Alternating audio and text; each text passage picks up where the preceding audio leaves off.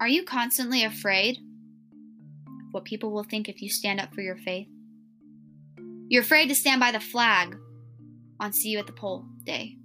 Afraid to bring your Bible to school because you're afraid people will criticize you and start to ask you questions.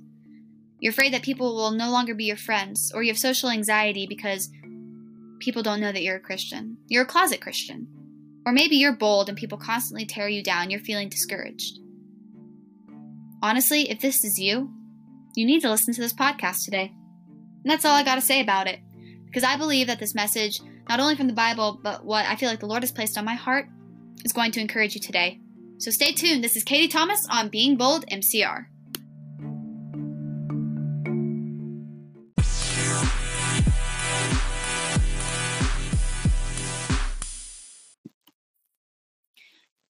So here's the deal whenever we look to people in my generation, they don't want to be bold about their beliefs. They don't want to be open about their beliefs because there's this fear that if we're open about our faith and if we're open about what we believe, then other people are going to shut us down, they're going to reject us, and they're not going to want to hang out with us. That's like the social anxiety uh, that my generation suffers from when it comes to social media, when it comes to being treated at school. And the fact of the matter is, is I've suffered from this myself.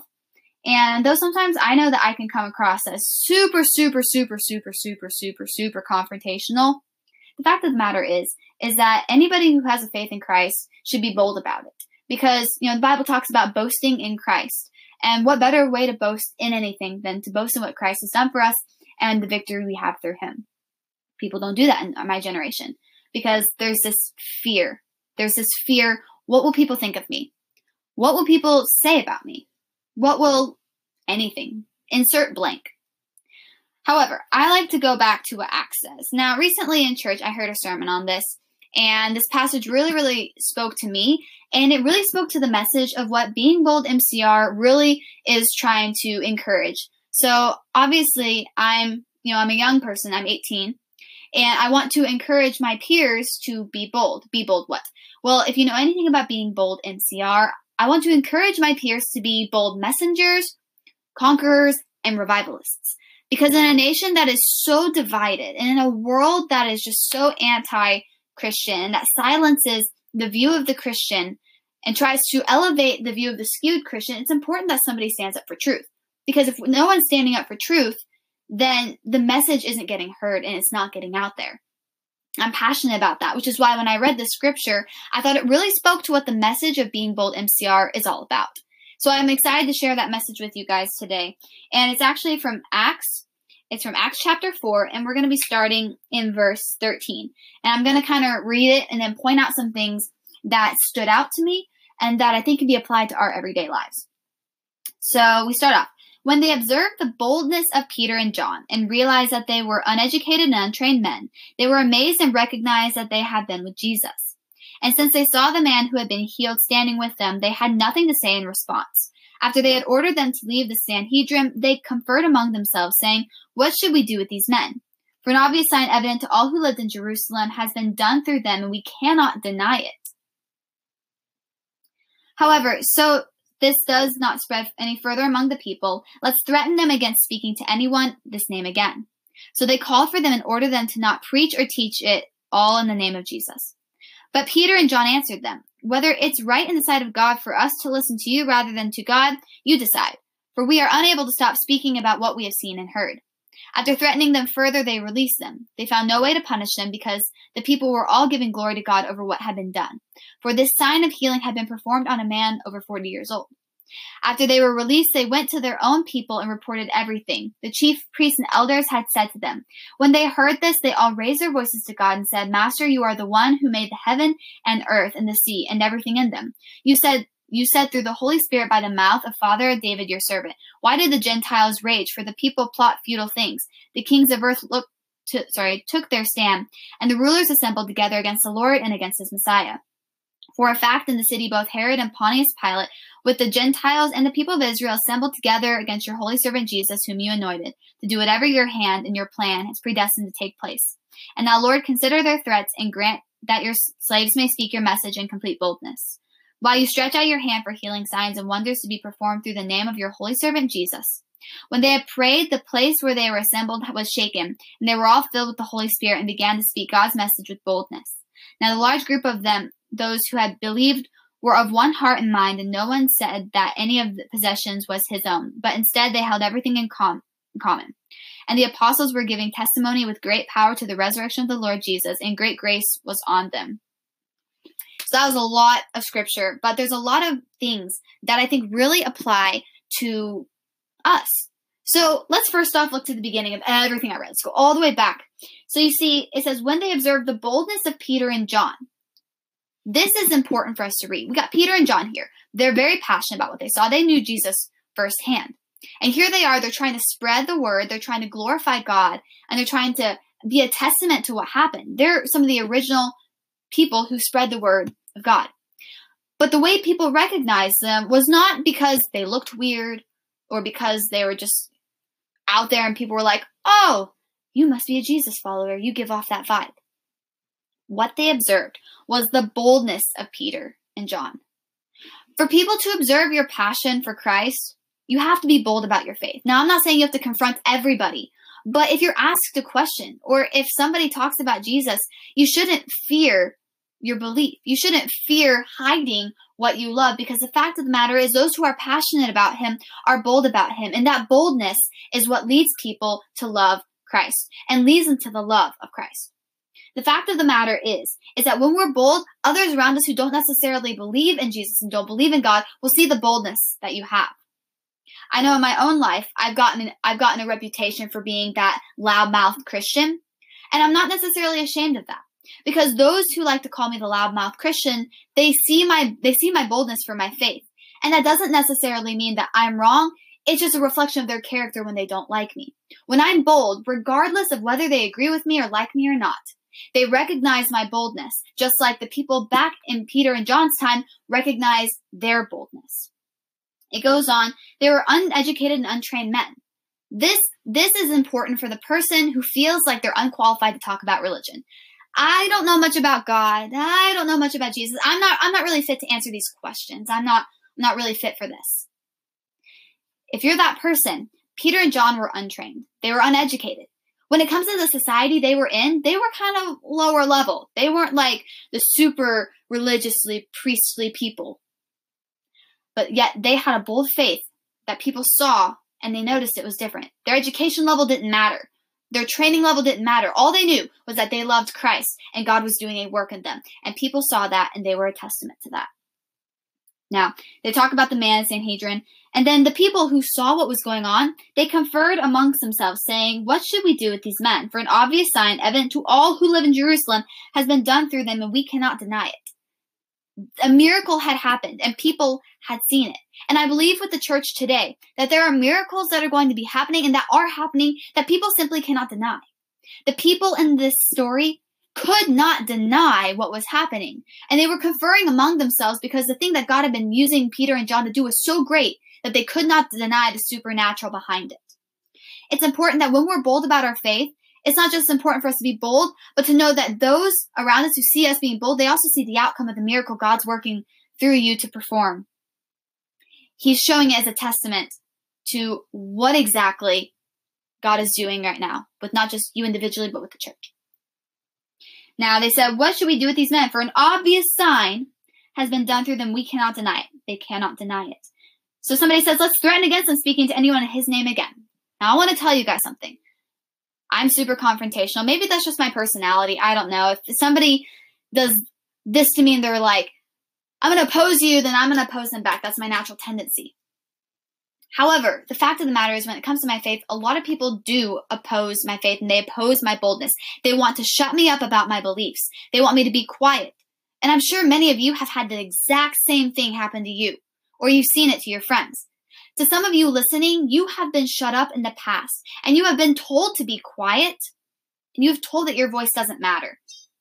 And you've listened. The people in this story thought the exact same thing about Peter and John. They're like, let's shut them up. Let's make them be quiet. Let's threaten them so that way they won't blab about this Jesus person. And in the same sense, the reason they're saying these things, I think, is because they're convicted. like anybody you're around, they would be convicted at the fact that what you're doing, they can't come to terms with it, they can't explain it, but they don't like it. Therefore, they're going to try and shut you up. And it's important that we don't let the fear of what other people think dictate how we handle these situations and if we shut up or not. You let God do a work through you, plant a seed, and the Holy Spirit will work in that person that doesn't like what you're saying. In fact, so they called for them and ordered them to not preach or teach at all of the name of Jesus. So they were told not to preach, not to teach, not to say anything. Yet, they continued. After threatening them further, they kept going. They kept saying, You need to be quiet. You need to shut up. You need to stop it because in reality, we don't like what you're saying. They said they found no way to punish them because the people were all giving glory to God over what had been done. They couldn't stop them because of Peter and John's boldness to glorify God, their boldness to keep doing the right thing, and their boldness to say, No, I'm passionate about what Jesus is doing in my life and what Jesus is doing in the church, and you're not going to tell me to be quiet because God's doing a work in me that I cannot deny. For me to deny it would be denying my responsibility that God and specifically Jesus gave before he ascended, which is to go out and make disciples. That's what we're called to do. And whenever we don't do that, we undermine the very thing that we were called to do. Don't let the fear of other people, don't let the threats of other people be what keeps you quiet. In fact, one of my favorite stories is actually out of the Jesus Freaks book, where an underground church in China essentially got um, rooted out. And they're every what they did was the soldiers took the Bible and they threw it on the ground. They ordered everybody to spit on it. And I believe it was an eight-year-old little girl said she wouldn't, and they killed her on the spot. An eight year old girl had more boldness than all the members of the underground church as they spit on the Bible because they wanted to save their lives. This girl was a martyr because she knew where her allegiance lied. And she knew that her passion and her victory was not dictated by the soldiers in the same sense and in a lower, uh, not a severe sense. Those who threaten you and those who bully you and those who tell you to be quiet because they think they're right, whether that be when it comes to social issues or just your your um your religious beliefs in general, you're stronger than that. So then we go into the section where it talks about they were released and they reported everything. And they all it says that they all raised voices to God and they said, Master, the one who's in heaven. They basically glorify God and they say, You through the Holy Spirit by mouth of our father David said your servant. And they actually go back and they talk about something that was in Psalms. Now I'm gonna flip back to Psalms. I'm gonna tell you what specifically they were referencing. Psalms 2 it says, Why do the nations rebel? The kings of the earth take or sorry, why do the nations rebel and the peoples plot in vain? The kings of the earth take their stand and the rulers conspire together against the Lord and his anointed one. Let us tear off their chains and free ourselves from their restraints. Here's the deal David talked about the fact that people are going to rebel not just against us, but against our specific leader, against the kingdom, because of what we stand for. They plot in vain. They conspire against the Lord, therefore, they conspire against you. However, when the Gentiles rage and the people plot futile things, the kings of the earth took their stand and the rulers assembled together against the Lord and his Messiah. Here's the deal no matter how much they went against Jesus, no matter how much they go against you, the victory that we have in Christ cannot be taken away by somebody. Therefore, there's no reason for you to not boast about it. There's no reason for you to be quiet because that victory is yours. Think of it as like you have a bragging right, but don't like be rude about it. It's not a rude bragging right to be like, I have victory in Christ and I'm not going to be quiet about it. You can have victory too. In fact, he says, Lord, consider their threats and grant that your slaves may speak your message with complete boldness. Consider their threats, God. Consider the fact they want me to be quiet. Consider the fact they don't want me to talk about it. Consider the fact that they think I'm wrong. Consider the fact that they're going to use ad hominem logical fallacies to diminish my character. Listen to their threats and grant your slaves may speak your message with complete boldness. Lord, empower me to continue speaking what you have ordained me to speak with complete boldness and power, knowing the victory that you have given me. Because it's not about us, it's about the message. Now, in verse 31, it says, When they had prayed, the place they were assembled was shaken, and they were all filled with the Holy Spirit and began to speak God's message with boldness. God filled them, and they began to speak in boldness. When they prayed, God met them there, because God works for us in our favor in his plans Whenever we ask Him to, whenever we're bold, we boldly approach the throne of grace and we say, Lord, help me. Lord, give me the power to say this. Lord, give me the strength. Lord, help me to ignore the fears. God does it. So much so that He shakes the earth. And if He doesn't shake the physical earth you stand on, He shakes the earths of those around you who they don't understand why you are the way you are, why you're bold, and why you can just withstand their threats. They're confused. You began to be a testament. We go back to when they observe the boldness. They observe your boldness and they realize that they can't get you shut up. And then it says the apostles were giving testimony with great power to the resurrection of the Lord. Jesus and great grace was on them all. The Lord's going to put a grace on your life as soon as you're obedient, as soon as you realize that you're here for more than just to live life. You're here to be a testament to what God has done in your life and what Christ has called you to and the plans that He has in your life. You are a living testimony of the love and grace of God the apostles were giving testimony of great power. Not because they were necessarily powerful, but because God was working in them, and the very testament and gospel of Jesus Christ itself is powerful. You are powerful because God is working in you when you are boldly proclaiming what He's done for you. And I fully believe that if people, and I'm not saying you have to be obnoxious and go up to everybody and get in their face and say, you're wrong, Christianity's right but we have to boldly provide answers. When 1 Peter 3:15 talks about giving an answer and gentleness. And I know that I struggle with confrontation. Some of us are a little bit too bold, but the fact of the matter is most of us aren't bold enough to talk about our faith in public. Most of us are not bold enough to bring our Bible to school. Most of us are not bold enough enough to say, "No, that social issue is wrong. That belief is wrong. There is such thing as a universal moral truth. There is such thing."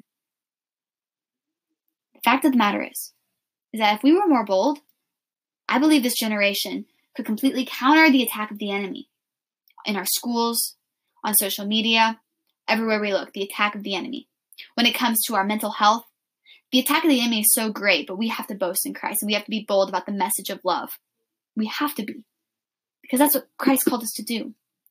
This nation and world is in need of revival, and that is only possible when people commit their lives to being a messenger for Christ being a bold messenger, conqueror, and revivalist, being a broken vessel.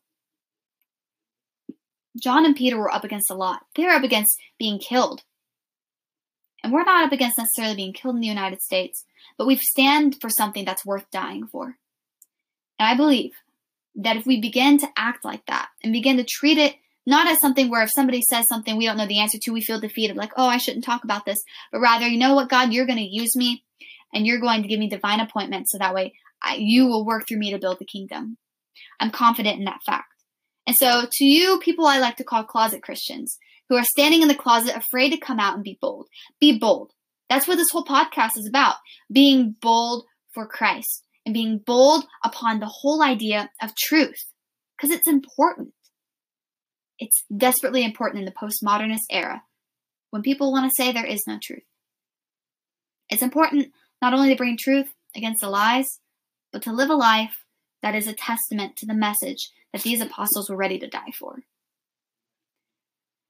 This is Katie Thomas on Being Bold MCR. I hope you enjoyed today's podcast, and I hope you guys share it to people who need to be encouraged in their faith. At Being Bold MCR, praying for you guys. We need to be bold. We need to be bold about our faith and bold about what we believe, because I believe the Lord's going to bless you when you are. And even when you're attacked by the enemy, I believe that the Lord is going to continue to use you no matter what. Thank you guys all for listening, and I hope you guys share this video and watch in and tune in and continue to listen for more podcasts to come out later.